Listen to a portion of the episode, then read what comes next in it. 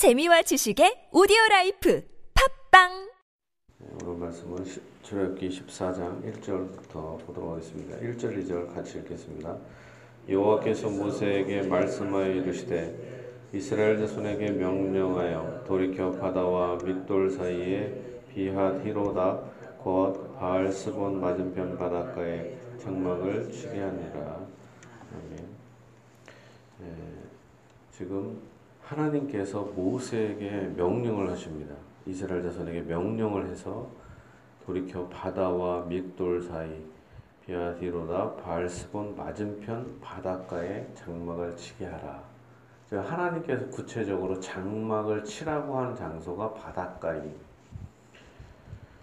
바로가 그런데 어떤 일이 발생하느냐? 장막을 치면서 쉬고 있었습니다. 바, 바닷가에. 바로가 이스라엘 자손에 대하여 말하기를 그들이 그 땅에서 멀리 떠나 광야에 갇힌 바 되었다 하니라. 내가 바로 바로의 마음을 완악하게 한즉 바로가 그들의 뒤를 따르리니 내가 그와 그의 온 군대로 말미암아 영광을 얻어 애굽 사람들이 나를 여호와인 줄 알게 하리라 하심에 무리가 그대로 행하니라. 그 백, 자 지금 벌써 이제 하나님은 맞은편 바닷가에 이스라엘 백성을 거, 거하게 하시고 바- 애굽왕 바로가 군대를 일으켜서 이스라엘 백성을 따라오게 할 것까지도 다 계획을 하십니다. 그 머무는 장막을 치는 장소, 치는 거기 바닷가에 홍해바다 앞에다가 장막을 치게 하는 목적도 바로 애국 군대가 쳐들어와서 애국 군대를 통하여 하나님께서 영광을 받으려고 하는 겁니다. 그 백성이 도망한 사실이 애국 왕에게 알려짐에 바로와 그의 신하들이 그 백성에게 대하여 마음이 변하여 이르되 우리가 어찌 이같이 하여 이스라엘을 우리를 섬기면서 놓아 보내었는가 하고 바로가 곧 그의 병거를 갖추고 그의 백성을 데리고 갈새 선발된 병거 600대와 애굽의 모든 병거를 동원하니 지휘관들이 다 거느렸더라. 여기서 이스라엘 백성들을 종 삼으면서 일을 노동력을 착취했는데 거의 노예죠. 시켰는데 이제 그 노동력이 없으면은 애굽을 부강하기가 하려 하기가 어렵잖아요. 그래서 애굽의 모든 군대를 끌고, 끌고 갔다 이렇게 표현하고 있습니다. 이 병거 600대, 그다음에 애굽의 모든 병거를 다 동원해서 지휘관들까지 왕부터 지휘관까지 전국에 있는 모든 병력을 다 끌어서 갖고 오는 겁니다. 대군이죠. 여호와께서 애굽왕 바로의 마음을 완악하게 하셨으므로 그가 이스라엘 자손의 뒤를 따르니 이스라엘 자손이 담대히 나갔습니다. 일단은 이스라엘 백성들은 담, 여기까지는 담대했습니다. 그러나 지금 상황은 앞에는 홍해 바다고 또한 뒤에는 엄청난 세계 최강국의 애국 군대가 지금 따라오고 있어요. 근데 그 모든 일들이 다 하나님의 계획이었다. 라는 것입니다. 애국 사람들과 바로의 말들, 병거들과 그 마병과 그 군대가 그들의 뒤를 따라 바알스본 맞은편 비아히롯 곁 해변 그들이 장막진 데 미치니라. 바로가 가까이 올 때 이스라엘 자손이 눈을 들어본즉 애국 사람들이 자기들을 뒤에 이른지라 이스라엘 자손이 심히 두려워해 여호와께 부르짖고 그런데 이런 상황에서 이제 잡히면 죽는 거잖아요. 애국 군대가 얼마나 예, 심각한 상황이에요. 잡히면 이제 죽는 거죠. 그래서 두려워하는 정도가 아니라 심히 두려워한다 이렇게 표현해요. 그래서 여호와께 부르짖는 아주 심각한 상황인 거죠. 우리가 지나놓고 보니까 뭐 이게 뭐 이스라엘 자손이 왜 그래 어차피 구원받을 건데 이렇게 우린 결론을 아니까 그러지만 지금 이 상황을 딱 보면 얼마나 이게 황당무계합니까? 하나님이 명령하신 대로 여기에 왔잖아요. 여기 바닷가에 장막을 치게 된 거잖아요. 하나님이 치라고 했는데 아유 그럼 여기서 좀 평안하게 좀 하나님의 말씀에 순종해서 여기까지 왔으면 뭔가 평안한 길을 열어주셔야 되는데 아유 여기 와서 다 죽게 만드는 상황인 거잖아요. 일단 보는 상황이 하나님의 뜻은 잘 모르고 그러니까 이게 큰일 났죠. 그들이 또 모세에게 이르되 애굽에 매장지가 없어서 당신이 우리를 이끌어내어 이 광야에서 죽게 하느냐? 어쩌여 당신이 우리를 애굽에서 이끌어내어 우리에게 이같이 하느냐? 이제 애굽 이 모세가 너무나 원망스러운 거예요. 당신 때문에 우리 다 죽게 됐다 여기서. 지금 뭐 하는 거냐? 모세도 답답하겠죠. 우리가 애굽에서 당신에게 이런 말이 이것이 아니냐? 이르기를 우리를 내버려 두라. 우리가 애굽 사람을 섬길 것이라 하지 아니하더냐? 애굽 사람을 섬기는 것이 광야에서 죽는 것보다 낫겠노라 어, 실제로는 만약에 광야에서 죽으면 실제로 애굽 사람을 섬기면서 사는 게 낫겠죠. 근데 이제 이스라엘 백성들은 아직 하나님에 대한 믿음도 없고 그 계획을 모르는 거죠 모세가 백성에게 이르되 자 그런데 이 상황에서 모세는 어떻게 말합니까? 13절부터 14절까지는 별표 치고 외울 만 하죠. 뭐, 너희는 두려워하지 말고 가만히 서서 여호와께서 오늘 너희를 위하여 행하시는 구원을 보라.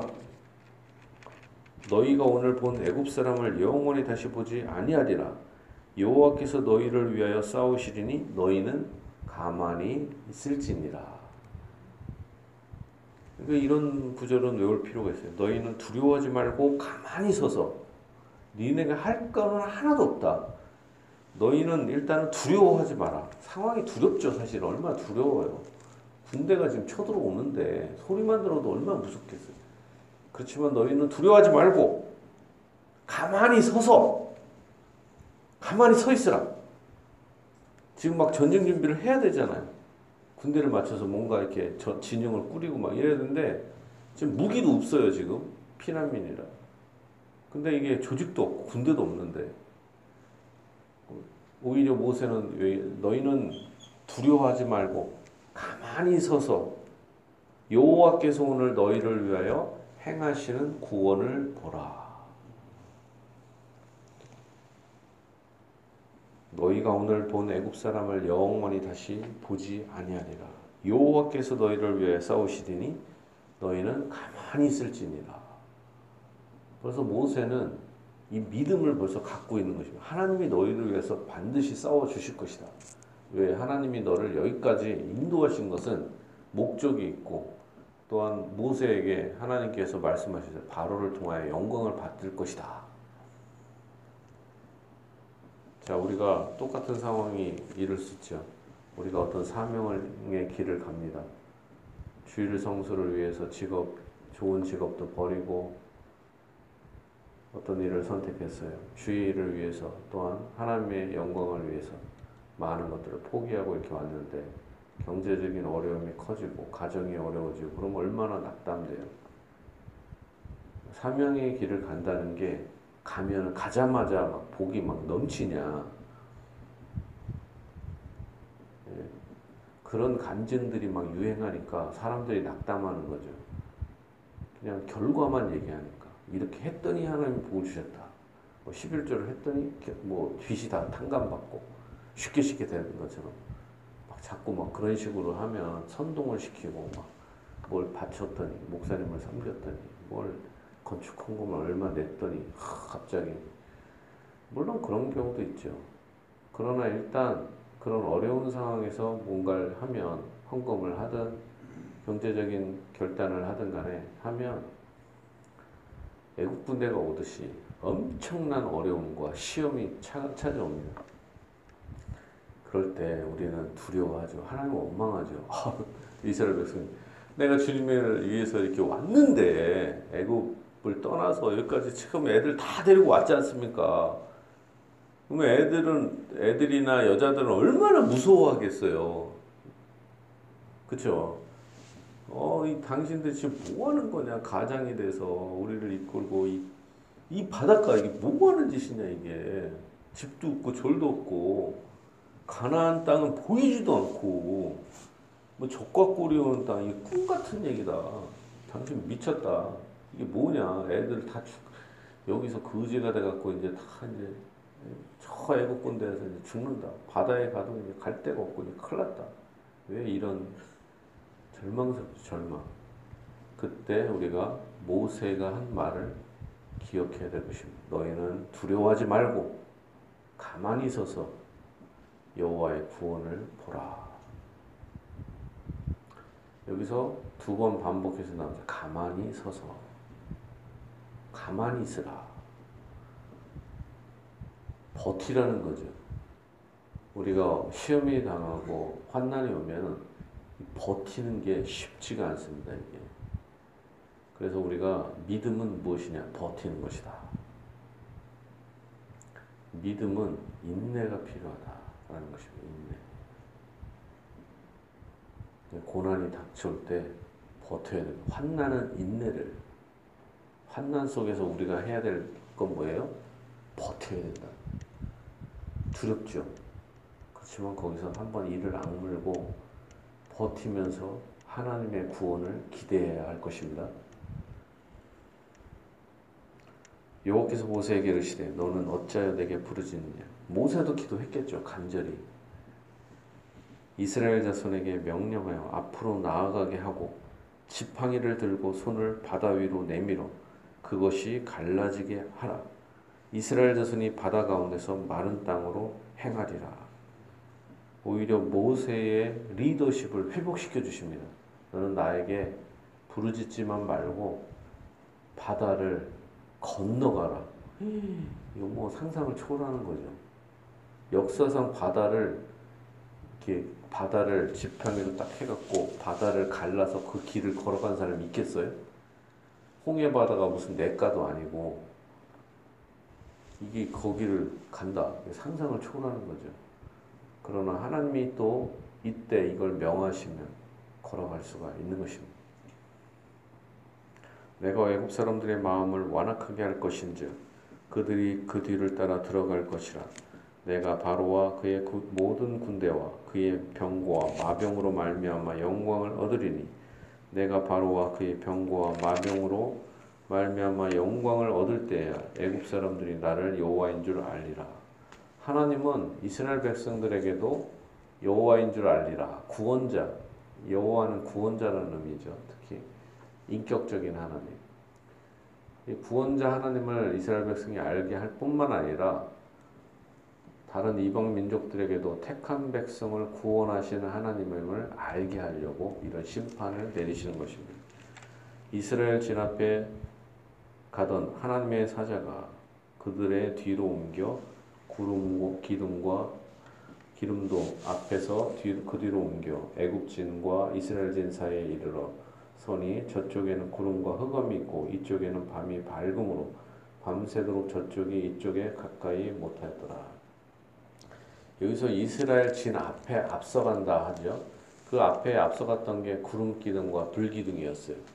근데 구름 기둥과 불 기둥은 하나님의 임재를 상징하는 것이었습니다. 자, 그런데 이스라엘 앞에 누가 가고 있었어요? 하나님의 사자가. 이스라엘 백성을 인도했던 하나님의 사자가 있었는데, 하나님의 사자, 하나님의 천사죠. 이분이 누구냐? 바로 신약 시대에 오신 바로 예수 그리스도를 의미하는 것입니다. 구약 백성들도 바로 구약 백성의 선한 목자도 바로 이 하나님의 사자였다. 아브라함과 이삭과 야곱의 하나님. 이 하나님은 구체적으로 바로 예수 그리스도였다는 것입니다. 우리가 생각할 때 아브라함과 이삭과 야곱에게 나타난 하나님, 은 성부 하나님이라고 생각하는데 실제로는 성자 예수님이었다라는 걸 알아야 돼요. 많은 사람들이 이걸 모르죠. 그 신약 그래서 신약 시대에 갑자기 예수님이 뭐 보도 듣도 못하게 그냥 갑자기 깜짝 놀랄 만한 방법으로 왔다 이렇게 생각하는데 그 절대 그거 아닙니다. 구약 백성들도 하나님의 사자의 인도하심을 받았다. 근데 이분을 하나님으로 인식했다는 걸 알아야 합니다.